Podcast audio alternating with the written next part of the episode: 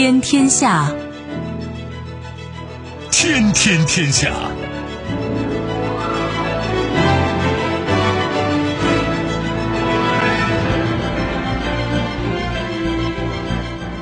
历史穿行者，新闻摆渡人。听众朋友，大家好，您正在关注收听的是《天天天下》节目，我是夏萌，和我一起陪伴各位的还有本节目评论员重阳。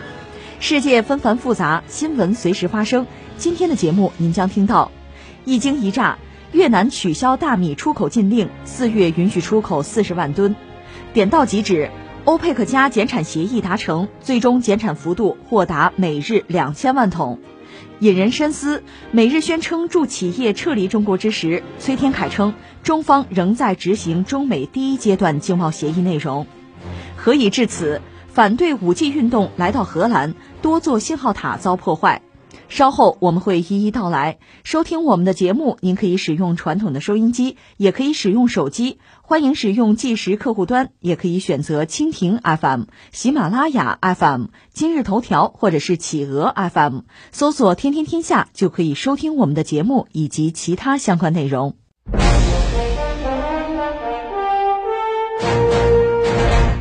天天天下，我们来关注一下越南大米。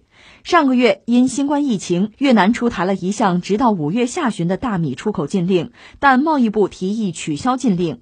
据报道，越南总理阮春福日前已经取消了这一禁令，将于本月出口约四十万吨大米，同时还令工业与贸易部和其他相关部委制定五月的大米出口计划，以确保农民和商人的利益。其中，财政部的任务是控制出口大米的数量，并从贸易商手中购买十九万吨大米作为储备；而工业和贸易部则将命令越南海关在达到设定的配额后停止出口大米。真所谓叫什么叫船小好掉头吧？你看越南这两天这这太活跃了哈！前两天摁住自己说我不卖了米，我不卖了，我保我国内粮食安全。这两天忽然又改主意了，我卖，我接着卖啊！你让人觉得这怎么这样是吧？有什么原因没有啊？或者说这个事儿对我们有什么影响没有啊？影响其实已经造成了。你看我住的那个小区门口，有时候你看见这个，基本上相当于广场舞大妈那个年龄吧，有的是这个肩扛手拎一袋一袋的米，有的弄个什么小三轮车啊，从超市出来和这个门口保安大哥那就聊啊，又买了两袋啊，这这在家里有几袋了，放心了，就这个。这我就偷着乐，我说肯定没听我节目是吧？这听了节目按说不至于去抢米去。那你看越南很有意思，正是因为越南率先就表示说米我不卖了啊，结果导致包括我们国内有些人呢对这个米能不能哈像以前那样很轻松的供给就感到担心，然后就说买点放到家里以备不时之需啊。当然你说像以前所谓什么抢米风潮不至于，咱们没遇到这个啊。但是很多人心里忽悠一家伙，这还真是有的。包括你看，在这个互联网嘛，这个网络世界、虚拟空间里，各种各样的自媒体在那念叨呀，这个米啊，这个粮食安全就又开始了，有有人起哄的啊。那怎么来看这个事儿？一样一样说，我们就先说这个越南吧。你说前两天说摁住不卖，怎么这两天又卖了呢？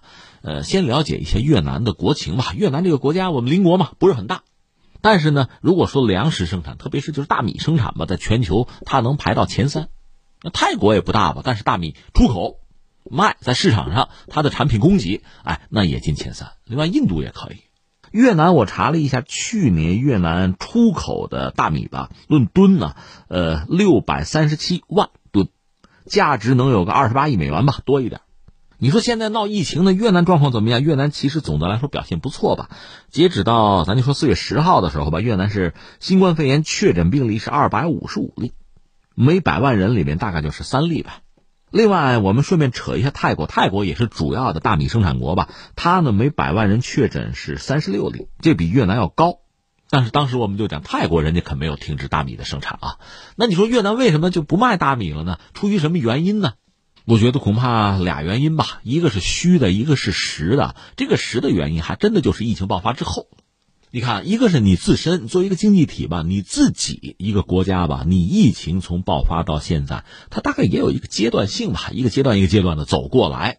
拿我们中国来讲，我们遭遇疫情是比较早的，上半场全力抗疫，下半场我们现在已经到了复产复工的阶段，这是我们啊。但是全球整个比我们可能要慢半拍，所以你看，作为一个国家、一个经济体吧，不管说你是决策者，你还是普通公众哈，你这个心态啊，一个是看自己国家的状况，这一个一个阶段的发展吧，你心里边可能这个情感情绪啊，这个判断它是不一样的。然后你再放眼世界，一看整个世界这个疫情的走向啊，全球上半年这样，下半年怎么样，你也会有一个预期啊，也会有一种焦虑啊。你也会做出这样那样的判断，所以你看啊，前段时间是全球几个比较典型的、代表性的粮食生产国，包括其他农副产品吧。你比如这个塞尔维亚，它是生产食用油啊，它也不卖了；另外哈萨克斯坦农产品不卖了，有几个，那越南就跟风，我也不卖了，我先保自己粮食安全。所以这个我理解，它是由衷的。国家马上就做出一个决策，效率挺高，不卖了，按住啊，这是实的，就是因为疫情的原因吧。因为一个是疫情啊，将来这个发展状况不明，你恐怕要做一个持久战的准备。再就是同为就是国际的粮食市场里边的供给者吧，几个同道不卖了，那你说你自己心里边是不是也大小鼓是吧？我也停下来吧，这是原因实的。你这个原因还带了一个虚的一个衍生的一个因素是什么呢？也相当于亮肌肉了。看看我们作为一个大米的供给者。卖大米，我们要一不卖啊，国际粮食市场那就不好过了，大家就焦虑了，就紧张了，对吧？你看，我有我的力量，我有我的影响力，我应该有我的话语权。这是越南啊，但是啊，当时我们节目关注这个事儿，我就说过嘛，越南这个国家和别的还不一样，你卖粮食是挣钱的，挣外汇的，而且它实际上也是个产业链呀，它也有上下游啊，大量的农民啊，包括做这个相关的加工的，那算是产业吗？还有商家，这钱怎么挣啊？二十八亿美元呢，还要多一点啊！对越南这样的国家，这笔钱也不是个小数目啊。所以，一个是你当然要留足自己的粮食，但粮食这个东西，它毕竟跟石油是不一样啊。它留存的时间，就是储存的时间，总是有数的。你存够了就行了，你也不可能给一百年后的子孙后代再存粮食啊。所以，一个呢，你算算账，存够了差不多就得啊。再就是好多这个产业链上的人会受不了啊。会向政府提要求，给压力啊！你接着卖呀，我们怎么过呀？钱怎么挣啊？这是一个。另外，你想过没有？越南现在这么一搞呢，会导致就是粮食市场上啊，这大米的价钱肯定往上走。你不卖，你不卖，粮价高了，自然有人挣这个钱啊！你挣不到啊，你心里难受，眼红是吧？那要不你也卖嘛？所以你看啊，为什么忽然又卖了呢？一个，他自己该存的肯定存下来，口粮还是要有；再一个，国际粮价在提升。这个钱不挣啊，过意不去。再有自己的疫情状况不是很严重啊，他压力也不是很大。另外，越南其实有一个非常得天独厚的优势，它挨着中国呢。中国的疫情控制住了，他有什么好怕的？当然，我顺便扯一句啊，前两天美国那个西奥多·罗斯福号航空母舰不是到越南转了一圈吗？然后现在那条航母上疫情大爆发，怎么有五百人感染吧？这比越南这个国家。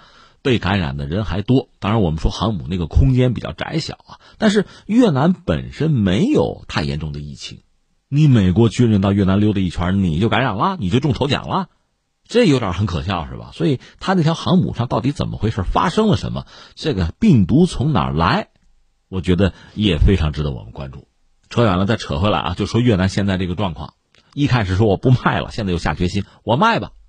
把越南放在这翻回来再说我们中国啊，我觉得俩问题，一个问题呢就是我们粮食到底够不够吃，还有一个问题是什么呢？就是公众的这个心态啊，确实非常值得研究啊，值得玩味。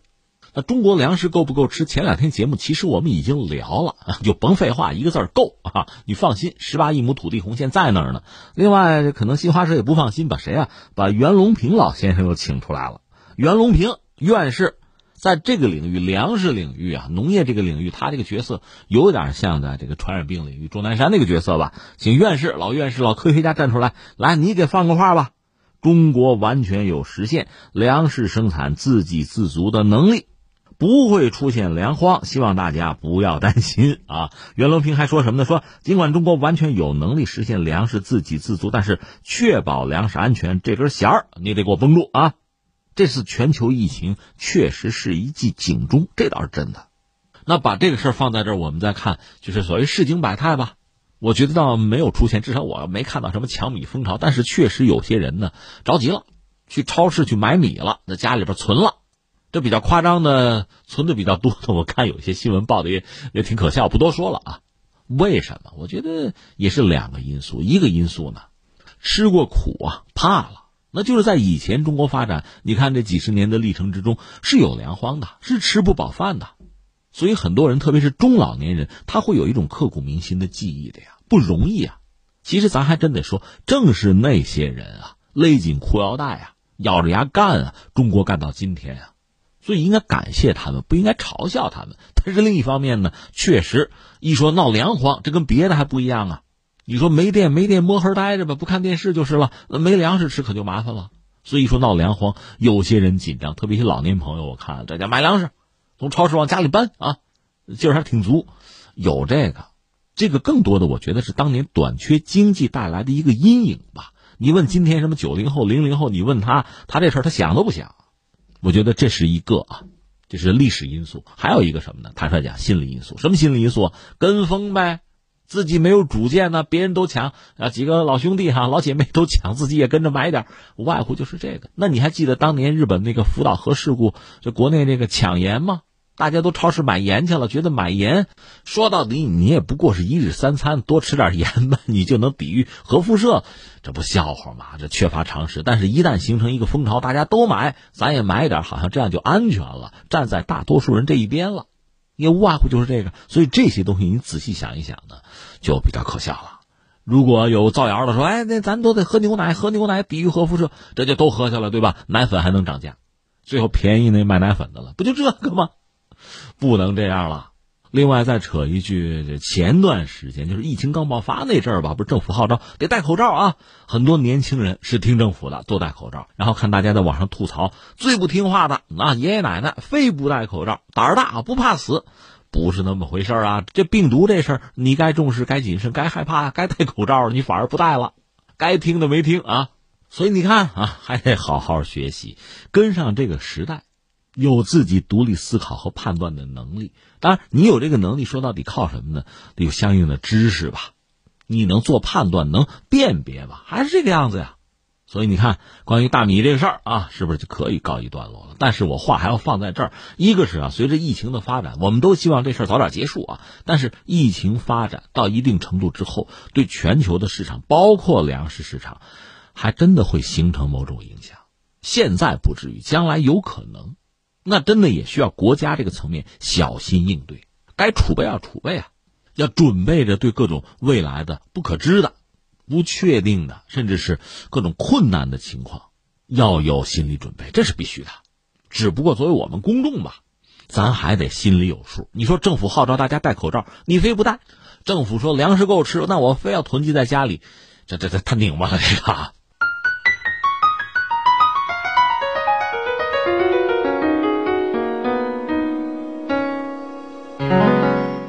天天天下来说说石油。北京时间四月十三号凌晨，欧佩克加组织部长级会议通过视频连线的方式举行。在沙特能源部长和俄罗斯能源部长的共同主持下，该组织没有继续和墨西哥较劲，与会各方最终签署了一份每日九百七十万桶的减产协议。根据这份减产协议，欧佩克加组织将在今年五至六月减产每日九百七十万桶，七月底至年末的减产规模为每日七百七十万桶，二零二一年一月至二零二二年四月底减产规模为每日五百八十万桶。欧佩克加组织在声明中指出，该减产计划将以二零一八年十月各国原油的生产水平为准，沙特与俄罗斯两国则以每日一千一百万桶的生产水平为准。该减产协议有效期至二零二二年四月三十号，二零二一年十二月，欧佩克加组织将决定是否延长。声明表示，欧佩克加组织还将于今年六月十号召开视频会议，根据市场情况讨论是否需要进一步措施。呃，这个总的来说算个好消息吧，就是大家终于达成了协议，减产啊，减产。因为现在全球我们说石油价格跌的已经不像话，很多人受不了了。那这个事儿我们还得把这里边的逻辑简单的说一下啊。一个我们说全球能源的格局啊，呃，大家知道传统就是用化石燃料啊，石油啊，天然气啊。那这里面有一个组织叫欧佩克，头呢是沙特，主要有中东产油国吧。另外还有非欧佩克国家呀，大家凑在一起搞一个会叫欧佩克加，就是应对全球能源市场的变化。你比如现在这个疫情。导致各国的生产都出了问题。你说中国复产复工也没有完全复原到疫情爆发前的水平。那至于其他国家更谈不上了。特朗普嚷嚷着说这个复活节复工，现在不好说了。有一个说法，甚至猜测说他可能想在五一复工。但是就美国乃至全球疫情这个状况，你看五一复工会那么乐观吗？而且这两星期应该是美国至暗时刻吧。在这个时候，你说想复工复产，难度确实比较大。我的意思不是说别的，就是说大家对油的需求没那么大，油没有市场了，没有买家了，大家用不着了。这是疫情爆发以来的一个状况。而且，如果疫情遥遥无期，你看不到到最终结束的那个就隧道尽头的光亮吧，这国际油价恐怕你就很难指望它有太大的起色。总而言之吧，现在国际油价在跌，跌的时候呢，那作为主要的产油国，确实应该有一个集中的达成共识的应对。你比如说，咱们普遍的减产，让油价不至于跌得太惨，因为大家都是靠卖油过日子嘛。如果油价太低了，那就很麻烦了。那在历史上，你看历次因为各种各样的事件吧，就总之油价跌的时候呢，按说沙特包括他这一圈朋友，就是欧佩克和非欧佩克，主要像俄罗斯这样的产油国，它不是欧佩克成员哈，大家商量啊，达成共识啊，减产啊，其实历次谈这个东西都不是很理想，不顺利，而且最后呢，稀里糊涂的可能也没法真正的落实。大家都有自己的小算盘、小九九啊，比如说我真的减产了，最后你把我的份额给占了。那我找谁哭去啊？另外，现在又杀出个程咬金，就是美国的页岩油，这个对俄罗斯、对沙特其实都是威胁。当然，美国那个页岩油啊，荣枯线大概是四十美元一桶吧，低于四十美元，他们也就不爱干了，他们自己就会减产。但是现在有一个节点是什么呢？七月份该还债了，还债的高峰期到了。如果不能够生产，甚至不能有赚的话啊，那美国可能就会有一批，现在已经有了页岩油企业倒掉，后边还有债务危机。所以从特朗普这个角度讲呢，一般认为他是不是应该在七月份之前把大家的工作做通，就减产。现在看来，他基本上达到自己的目的了。至于美国的传统的这个就化石能源吧，这个工业吧，在 GDP 里面占比，有人讲现在提升能到百分之一，我看到这个数据准不准的不好说啊。所以还是有相当的影响了。那沙特和俄罗斯打架呢，其实美国的页岩油是很受伤。但是当时我们就讲过嘛，沙特俄罗斯本身啊，一直这么刚下去也不是个事儿啊，双方都靠卖油过日子呀，早晚还得回到谈判桌达成协议。所以前两天实际上欧佩克加油开会吧，差不多了。这回出来搅局的是谁呢？是墨西哥，因为大家就说嘛，减产一千万桶的话，大家分分啊，就分分这个额度分解一下吧。那当然沙特俄罗斯是大头了，这里面涉及到墨西哥是，你啊压产能每天压上四十万桶。墨西哥说不行，不行，我顶多压十万，最后就导致这事儿谈不下去了吗？但是因为俄罗斯和沙特基本上谈成了，墨西哥那四十万桶嘛，那也不是很多，在一千万桶面前，四十万桶不算什么吧。最后说这么着吧，咱们也别减产一千万了，咱们减产九百七十万桶。那墨西哥要不你就减十万桶，对吧？就这么着。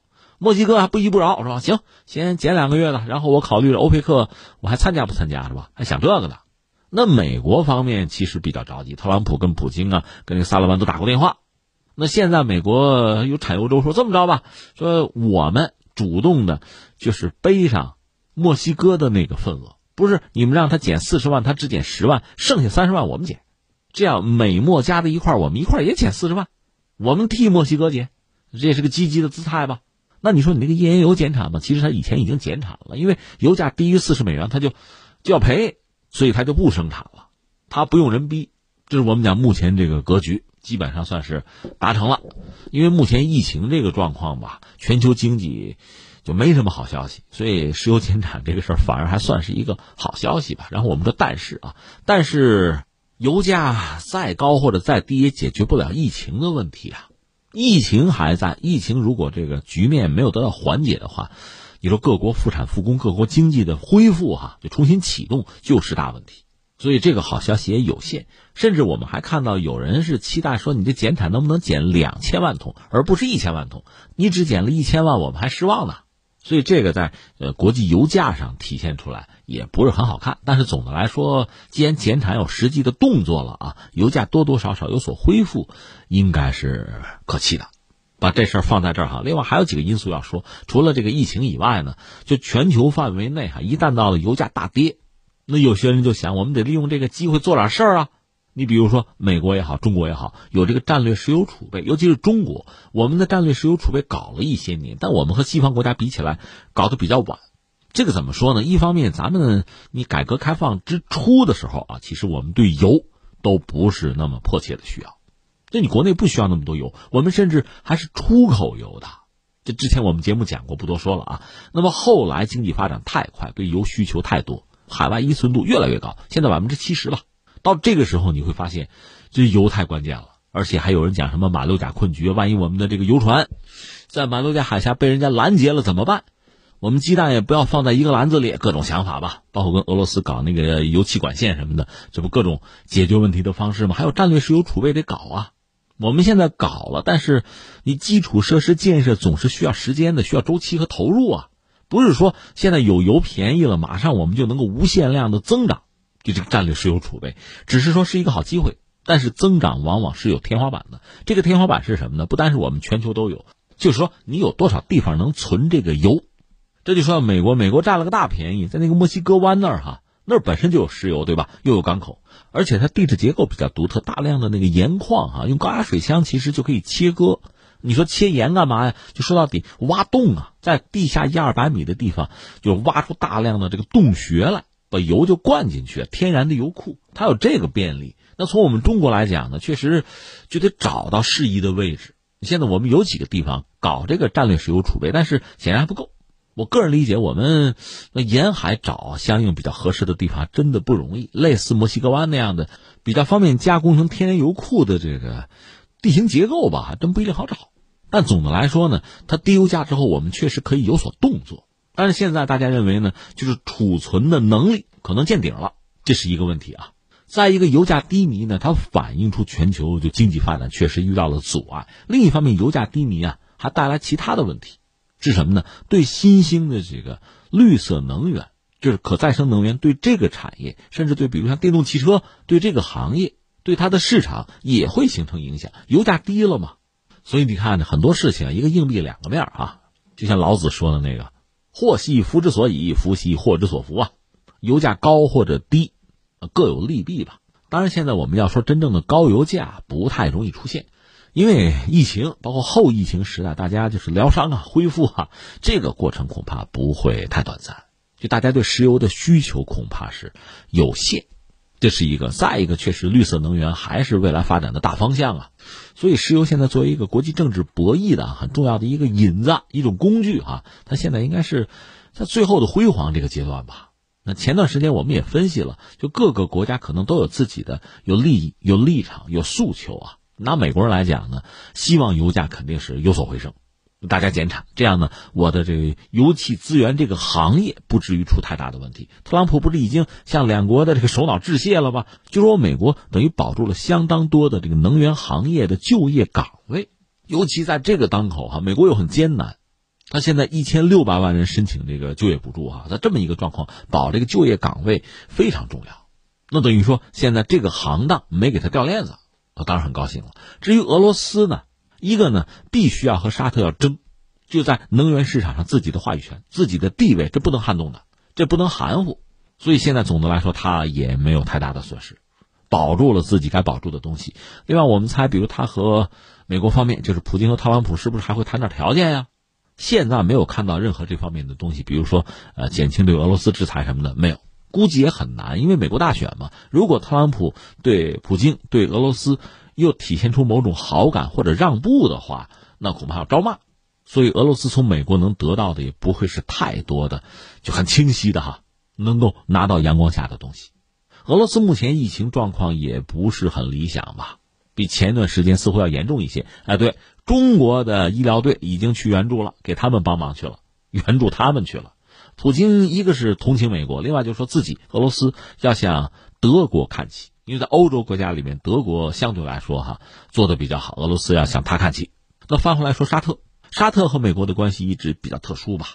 但现在的王储小萨勒曼，其实一个是自己的地位是不是很稳固，这恐怕是首先要考虑的问题。另外，在他最近这几年啊，一系列成长的过程中，和美国也有一系列互动，甚至是博弈，比如那个卡舒吉事件。实际上，最后特朗普也算是。没有深究，深究的话，恐怕小萨勒曼是逃不了干系的。就双方这个关系很微妙。那美国国内很多政治势力还是要求严查的，这是被特朗普挡住了。所以，小萨勒曼本身是不是也会有一个投桃报李的想法？虽然和美国在涉及到油这个问题上利益并不完全一致，更谈不上合拍，但是适可而止也是上上选。另外，沙特不可能完全脱离美国，倒向俄罗斯。这次我们看到俄罗斯和沙特之间因为油价的问题，这是生命线啊，这是命脉呀。因为这个问题的博弈没有停下来啊，不可能互谅互让啊。那对沙特来讲，美国还是很重要的一支可以依靠的力量，所以他也不可能和美国闹翻。最终吧。在这次这石油大战几十天之后吧，终于算是偃旗息鼓啊，回到了我们当初期待或者预言的那个样子。到了谈判桌，谈出一个东西来。本来现在疫情如此猛烈啊，大家应该合作做点事情，闹什么闹？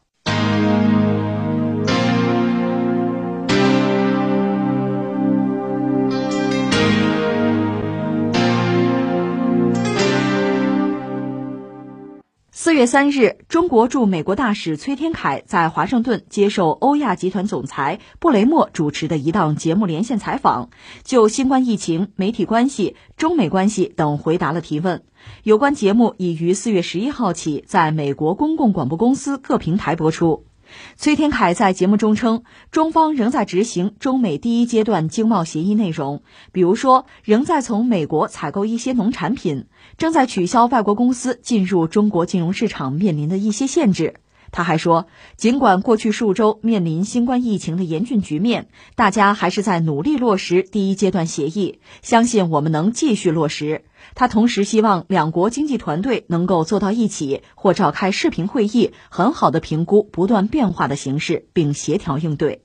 这个新闻其实非常令人关注，就是崔天凯先生，他他是接受美国媒体的访问，现在这个内容放出来了，恰恰又是在疫情，现在实际上在美国正在肆虐吧。美国应该是在比较艰苦的一个阶段。你，呃，崔天凯就讲，中方仍在执行中美第一阶段经贸协议的内容，还是在维持以前就达成协议嘛？那大家就应该遵守，就要抓落实吧。中国还在坚持履行这个东西，因为疫情爆发以来，我们知道，就中美啊，这个关系非常引人注目。也就个人来观察，现在你说中美在抗疫啊、战役这个问题上达成一致啊、合作，好像还没有。不但如此，还出现很多就负面的杂音，因为美国很多政客说话很不负责任吧。呃，另一方面，他们也会有一些实际的动作。别的不说，我们就说经贸领域吧。昨天有件事儿和大家聊，就是说美国和日本几乎是同时宣布要从中国撤工厂、撤生产线，甚至说这路费谁出？政府出。这昨天我们就和大家聊了，但是今天实际上就是这个崔大使这个这个话吧，我们把我们说这个他们要搬家这个事儿呢，再关注一下。因为昨天我和大家讲，首先日本我没搞明白是为啥呀？因为美国搬我们可以理解，日本搬是为什么？想不太通，我就专门又查点资料吧。现在大概搞明白这个事儿的来龙去脉了。首先我们要说，就是在发达国家里，日本和中国实际上在经贸领域啊联系是非常紧密的，尤其是日本吧，有数据显示说，日本大概就是海外投资企业有七万家吧，有一半就是三点五万家是在中国。这量非常之大，你倒不能说是鸡蛋放到一个篮子里，但是差不太多吧？因为你看中国两个方面，一个方面呢，你的劳动力成本相对比较低，那很多地方为了发展经济，招商引资吧，就等于说给外资在这投资啊、发展啊提供了很好的便利啊条件。另外，中国本身又是个大市场，而且中国政治又比较稳定，所以不单是日本，很多国家很多资本吧会跑过来。这个是我们几十年来其实司空见惯的一个状况吧，但是日本呢，尤甚在发达国家里，它在这方面，你看这个比例相当之高了。当然，中国本身也在发展变化，比如说劳动力成本也在提升，我们对环境的要求也越来越高，所以对日本来讲，很多企业逐渐的不适应中国，他就不得不走。你比如说那些劳动密集型的，或者污染比较严重的，那就先走呗。后来到了二零一二年，说是日本出现一个所谓“中国加一”的投资战略，就是除中国以外呢，再找一个生产基地。当然，主要选择就是东南亚。日本的企业开始对东南亚投资。但是不管怎么说，我们说东南亚任何一个国家，你就东盟十国加在一块，你和中国也依然是没法比啊。所以，虽然说这个是中国加一，但是也没有发生大规模的，就日本的企业或者资本从中国撤出，没有出现这个问题。这次这个疫情呢，确实是一个很大的问题。因为中国遭遇疫情之后，采取一些断然措施。另外，本身我们又是春节，就春节这个假期就延长了，这个对日本人来讲就很难受了。最典型的是什么？口罩。日本百分之八十口罩其实在中国生产。另外，最主要的是汽车吧。日本制造业的这个第一张名片就是汽车了，而且它车企排名前五大车企就能拿到日本百分之四十的出口，而且它的产业链布局就不完全在日本国内嘛，包括在中国，不管说是一些零部件的生产、整车的组装啊，它实际上是在中日这两块版图上边布的局。那现在中国出了问题，我们按了暂停键。那日本当然就很难受，你说那日本现在也出问题了，这是另一个问题。只是说当时中国遭遇疫情之后，其实生产就停下来了，那日本很多产业自然就遭到很大的冲击哈。其实就算生产不停，你物流、你运输这些零件海运到日本本身也被切断了，所以麻烦就很大，压力很大。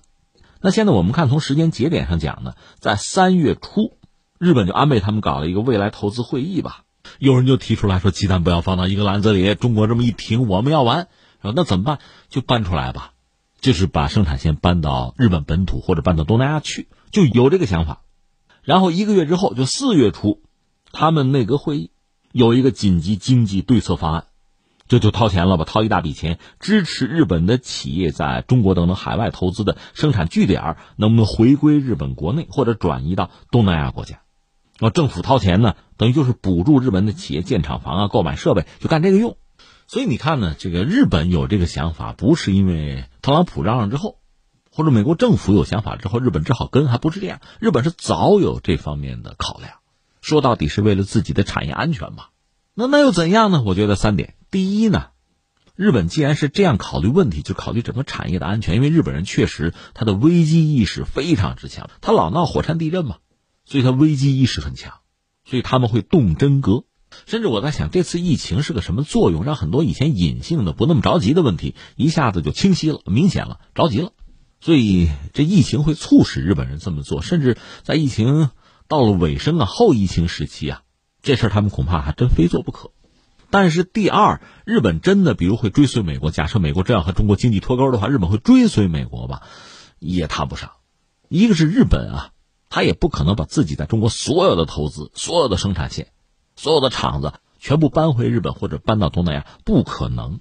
为什么？两个原因。一个原因，中国是一个越来越成熟的一个大市场，你要把你的生产线啊、资本什么的全搬走了，这个市场你也就别要了，或者说就很难像以前那么方便的去占领了。市场就这个东西，你放弃了，自然有人会来啊，这你发什么愁啊？你日本企业走了，背不住捷克的企业、英国的企业、中国自己的企业偷着乐呢，这是一个因素。再有一个因素，你真搬走了，那你制造的成本可就要上升了，这你得承担了。就像昨天我开玩笑，美国也好，日本也好，政府都小心眼儿啊，我们给你解决个路费的问题，你利润问题解决好不好？你给我报销利润行不行啊？开什么玩笑啊？这是一个，我就觉得冲着这个，就冲着市场。他也没办法完全搬走，但是搬一部分走呢，想必是必须的。至少他就保证他国内能生产出整车来吧，保个底吧。这个咱可以理解，完全可以想象。然后第三是什么呢？那你说什么时候搬啊？这就又不好说了。现在日本国内的疫情，你和中国比起来，谁更安全呀？如果说疫情发展的阶段，日本现在是不是还是让人觉得很忧虑的一个时候啊？那你怎么办呢？另外，你制造业回去吧，就有回去的一系列的问题。制造业呀，你的熟练工人有吗？人口老龄化问题解决了吗？你的能源怎么办？说到市场，还得运出来啊，这不这一系列的问题就又来了。为什么选择在中国就把生产线搞过去，把资本砸过去？为什么是这样？因为中国这些问题好解决啊，最终就是成本低、效率高，不就这个吗？能挣到钱。你要没有这些了，你折腾什么呀？这是日本，但是日本的这个所作所为，你可以看清楚他的这个逻辑，你理解他这个思路，你知道他要干什么。他真的还是出于利益或者说就经济上的考虑，他求一个安全吧。那翻回来，我们再说美国，美国恐怕真没法说是出于对经济规律的尊重啊，或者真心的考虑自身经济利益，它不是这样，它更多的是一种，我就是一种政治考量。但这种政治考量呢？又往往和它经济上的这个规则规律啊相矛盾。举个简单的例子，你就拿苹果来说，乔布斯，或者像什么戴克鞋，这都很典型啊。他说到底是什么呢？我的美国本土吧，我美国企业，美国本土，我主要是留下品牌，我留下专利，包括设计，就这些东西，其他的完全踢出去。在美国本土，我不搞这些东西，因为那些东西也赚不到什么钱，还带来污染。那么，索性在其他国家，比如说新兴国家、发展中国家，在他们那儿去搞，甚至还可以占领他们的市场。你就说一双耐克鞋，咱就说吧，同样品质的鞋啊，有那个钩没那个钩，你说它能是一个价钱吗？这钱还是美国人挣吗？这个实际上美国人很骄傲的，全球的 NBA 也都拿它做案例。我们中国很多企业家很推崇这种玩法呀，高级呀，对吧？我们恨不得也是这个样子呀。但是你真玩到这个地步，你国内的产业必然是空心的呀，你不需要工人了。你别指望你的老百姓从这条线上就业，这不明摆着的事儿吗？你现在又说那中国人抢走我们就业岗位了，你这不扯吗？那特朗普上台之后，我们就不说以前奥巴马的做法，特朗普上台之后还是想让制造业回归，解决国内就业问题。有人帮忙吗？有啊，那马云不是来了吗？来来，那个在美国搞快递哥，也不知道美国多少快递员是马云那儿的啊，或者解决多少就业问题。但那个谁呀，郭台铭。这是真下决心在美国搞厂子的，生产那个液晶屏呗。还有曹德旺那个福耀玻璃，这不也去美国设厂吗？你问问吧，甘苦自知啊。这有几年了吧，搞不下去。说到底，他那个工人你管不了，他效率低不出活嘛。后边还有工会呀。说实话，在全世界范围内捡便宜捡惯了，你让他干活，他真的干不了。最后就一句话：成本高。说白了就这句话，你愿不愿意接受吧？你这东西有人买没人买吧？所以现在我们做个总结吧，就说美国吧，这要想搬出中国啊，生产线什么的要走啊，美国公司都离开中国啊，那我们美国政府掏钱，路费我们掏。我还是那句话，你把利润也掏了好不好啊？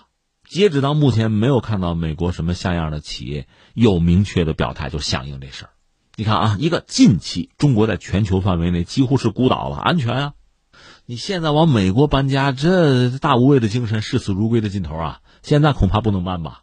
那么过一段时间形势是怎么样的，又不好讲。美国十一月份大选，万一拜登上台了，这格局又变了，至少政策又变了，那搬搬错了怎么办啊？所以现在对于美国企业来讲，就留在中国的企业拖可能是比较理想的一个选择，等一等再说吧。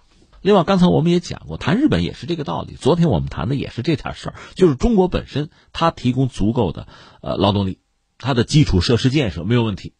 啊，这也说到，就我们国内也是不同的城市吧，不同的工业园区吧，这个管理水平也不一样。就我有朋友去南方，比如深圳那边讲，真是漂亮，它的工业园区什么都给你做好了，你不管做什么项目吧，生产线很容易在那落地，很容易安装的，非常快，效率很高的，对吧？你比如特斯拉。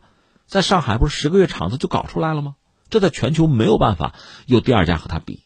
另外更要命的是，中国还是个大市场，这特斯拉在中国会卖的很好，那中国人买这个车，在这儿它就自产自销了，这是中国市场的特点。全世界范围内，你找这样一个国家没有，就是规模这么大，那基础设施建设、劳动力这么多，能把这事玩成，这全世界联合国不都公布了吗？就是中国的这工业门类齐全呢。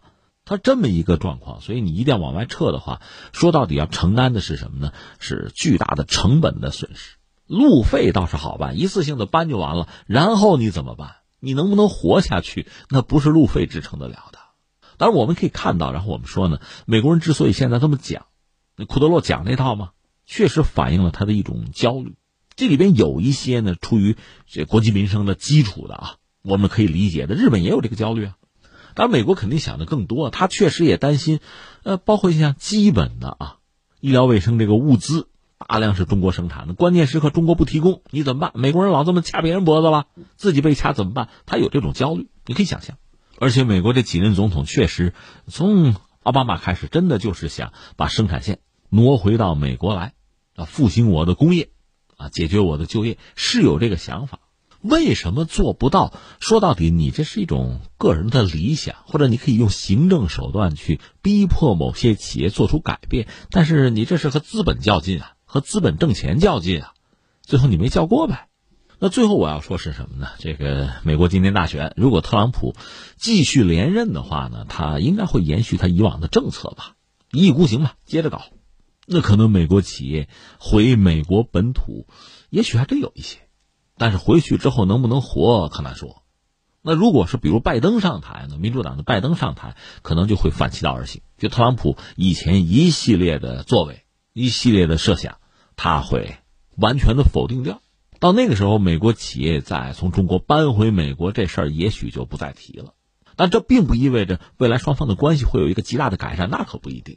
个人理解呢，就是美国的精英层吧，一旦形成对对方一个基本的判断，你看他国家战略已经敲定了，这也不是特朗普一个人决定得了的。就是美国的精英层、决策层对中国的定位就是一个战略竞争对手的话，那你别指望拜登上台之后形势发生多么大的变化。但是单边主义的风格可能会有所调整，但那首先会体现在美国和他盟友的关系上，而不是和别人。所以你看，现在这个。有消息讲，美国呀、日本要撤回自己在中国的企业啊，撤生产线搬走，出路费啊。这个一阵喧嚣之后，你看到就国内的很多自媒体也在讲哈，你看全球第一大和第三大经济体要联起手来，从第二大经济体这儿搬家，搞得确实一看哟呵，标题很吸引人，很危言耸听。但是你仔细分析分析呢，发现。说话讲话本身还是最容易、最简单的一件事情，真正做这个事情还是有相当的难度吧。真实的状况是什么呢？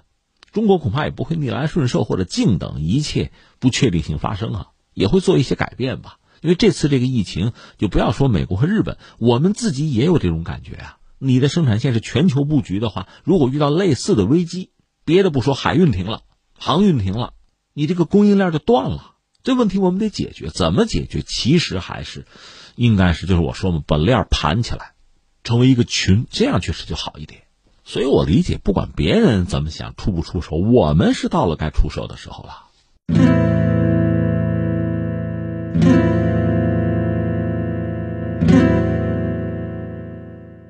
天天天下，我们将目光转向荷兰，继英国之后，匪夷所思的事儿在荷兰也出现了。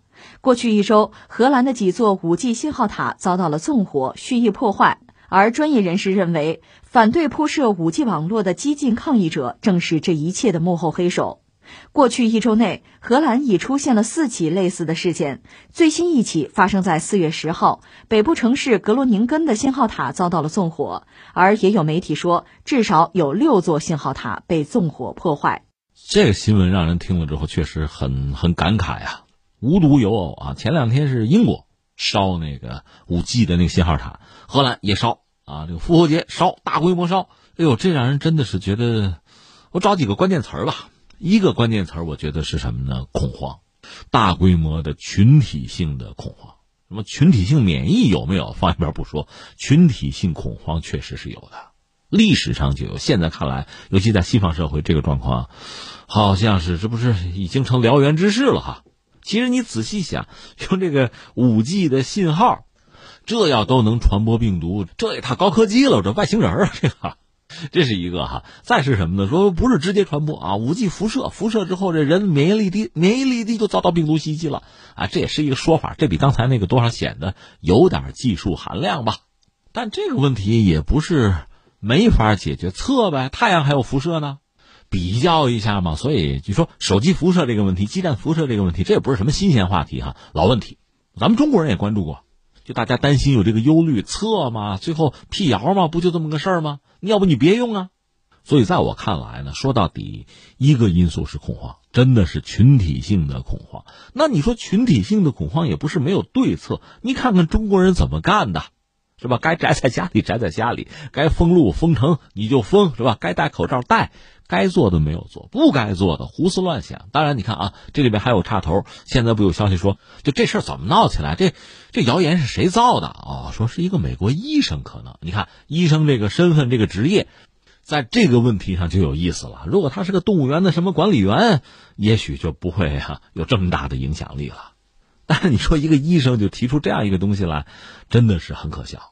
所以我说，公众啊，之所以就围攻五 G 的这个信号塔烧掉啊，而且烧不止一座，成为一个群体性事件啊，那就是集体恐慌的一个表现。当然，另外还有从众，脑子里也没什么知识，常识也不尊重，看见别人都干，自己也干。我觉得这是一个层面哈，换一个层面，咱就不说群体性恐慌哈，换个概念，我又想起什么概念啊？反智，反对的反，智力的智，反智。有个词儿叫反智主义，反智主义这个概念吧，就是解释它也有好多种解释的方法啊。大约比较有名的是一个美国的历史学家，叫霍夫斯塔特，他是在一九六二年出了一本书，叫《美国生活中的反智主义》。这本书就提出呢，反智主义是怎么样贯穿于整个历史和啊实用性的美国文化之中的。他是这个剖析美国的反智主义的。当然，另外呢，这不光美国有，我还看过其他一些研究说，二十世纪初就有这个东西。当然，你说在今天中国的社会生活之中，有没有人有这种反智主义的倾向和一些行为吧？也有。你说这反智主义啥意思啊？这个解释起来比较复杂，通俗点说吧，你就望文生义就行，大概就是那意思。最主要的一个呢，对这个知识。对人的这个智慧思考的结果，对这些东西是怀疑或者反对的，认为这个什么智性啊、知识啊，对于人生是有害而无益。再就是呢，对知识分子也是轻敌甚至敌视，这就反智。按照那个霍夫斯塔特，他美国人嘛，按他的说法，他那本书里就讲的，美国人有着根深蒂固的反智主义的传统，信奉什么呢？你越聪明，越有知识，你越适合撒旦的需要，是这个。而且反智主义在美国吧，它不简单的是一群人不喜欢另一群人啊，或者是不喜欢知识什么的。它实际上在社会生活的方方面面。你比如美国的选举，特朗普为什么上台？特朗普要迎合什么人？这里边，就按照一些西方学者的分析，都渗透着反智主义的东西啊。另外说个什么呢？咱就不扯他们的政治。你比如说最著名的那个疫苗，比如说这个脊髓灰质炎的疫苗啊，小儿麻疹的疫苗啊，这个我们都知道。甚至在很多发展中国家，这小孩子都要注射疫苗。但你说注射疫苗有没有什么危险？有一个比例，确实，但是对绝大多数、对整个人群来说，总的来说还是有益的。这我们都知道，没什么好争的。但是我们知道，很多发达国家，甚至很多中产，不用这个，排斥这个东西，甚至说什么脊髓灰质炎那个疫苗传播艾滋病啊，这个小儿麻疹的疫苗是呃导致小孩子的自闭症啊等等。这个事儿之前和大家聊过，最早是在。美国的什么科学杂志上登的，但是那个研究并不严谨，后来撤掉了，而且写文章的那位最后可能被踢出这个学术圈了都。但这个事儿很多人信，包括很多明星信，而这些明星有很多粉丝，他是从这个渠道传播开来，大家就开始觉得疫苗不能用啊，躲远点可笑在现在这个新冠肺炎闹到这个地步，哎，这个疫苗研制出来，你们用不用啊？我跟你讲，我对这个事儿非常好奇，我就等着看呢。倒不是说看热闹，我就看看大家到底什么反应、什么表现。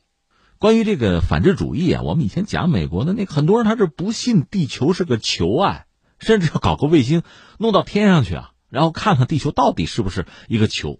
那你说不是有卫星图片吗？假的，阴谋论，政府骗老百姓呢？他这么想，这里面你说大家是不是真的笃信这套东西？说白了，说是真傻是装傻，这还真不好说。也许有人有这个政治或者社会上的其他目的，是吧？刷存在感什么的，也许有。但是这次烧这个五 G 基站，让我们又看到了，它就是一种反智主义的行为。这个理由已经荒唐到让人觉得不可思议的地步，哈。这是他们的事儿，不说了。再说，最后就说我们自己吧。嗯，反智主义在中国，在我们的社会之中有没有？就是我们的思维方式之中有没有？恐怕我们应该很好的去考虑这个问题。是科学不可能解决所有的问题。但是科学截止到目前还是我们人类能掌握的最有力的保护自己啊、迎接各种挑战的工具吧。如果真要说，我们应该尽自己的努力，尽自己所能啊，让自己的知识、智慧，让人类的科技进一步的去发展，去应对未来的不确定性，而不是用一个反制的方式，连我们已有的这些知识、常识，多少代人努力哈得到的这点。探索啊，创新的结晶，把它化为乌有，不应该这么干的。在历史上，西方曾经有过黑暗的中世纪吗？宗教异端得烧死吧，女巫得烧死吧，爆发了黑死病，那犹太人、吉普赛人得烧死吧。如果说那个时候，大家是缺乏知识、不懂科学，所以发生灾难灾异之后呢，动辄要找替罪羊。自己的恐惧和愤怒得有一个宣泄的对象，当年是那样。从这个角度讲，你其实可以理解，他就是那样子。这也算是人类走向文明的历程中付出的代价吧。很多冤魂啊，但是今天不一样了，在今天科学昌明的时代，还有一些政客甩锅，找替罪羊，还有一些民众也被政客忽悠着五迷三道，或者有一些反制的行为。那我们只能说，这些人他不是蠢就是坏啊。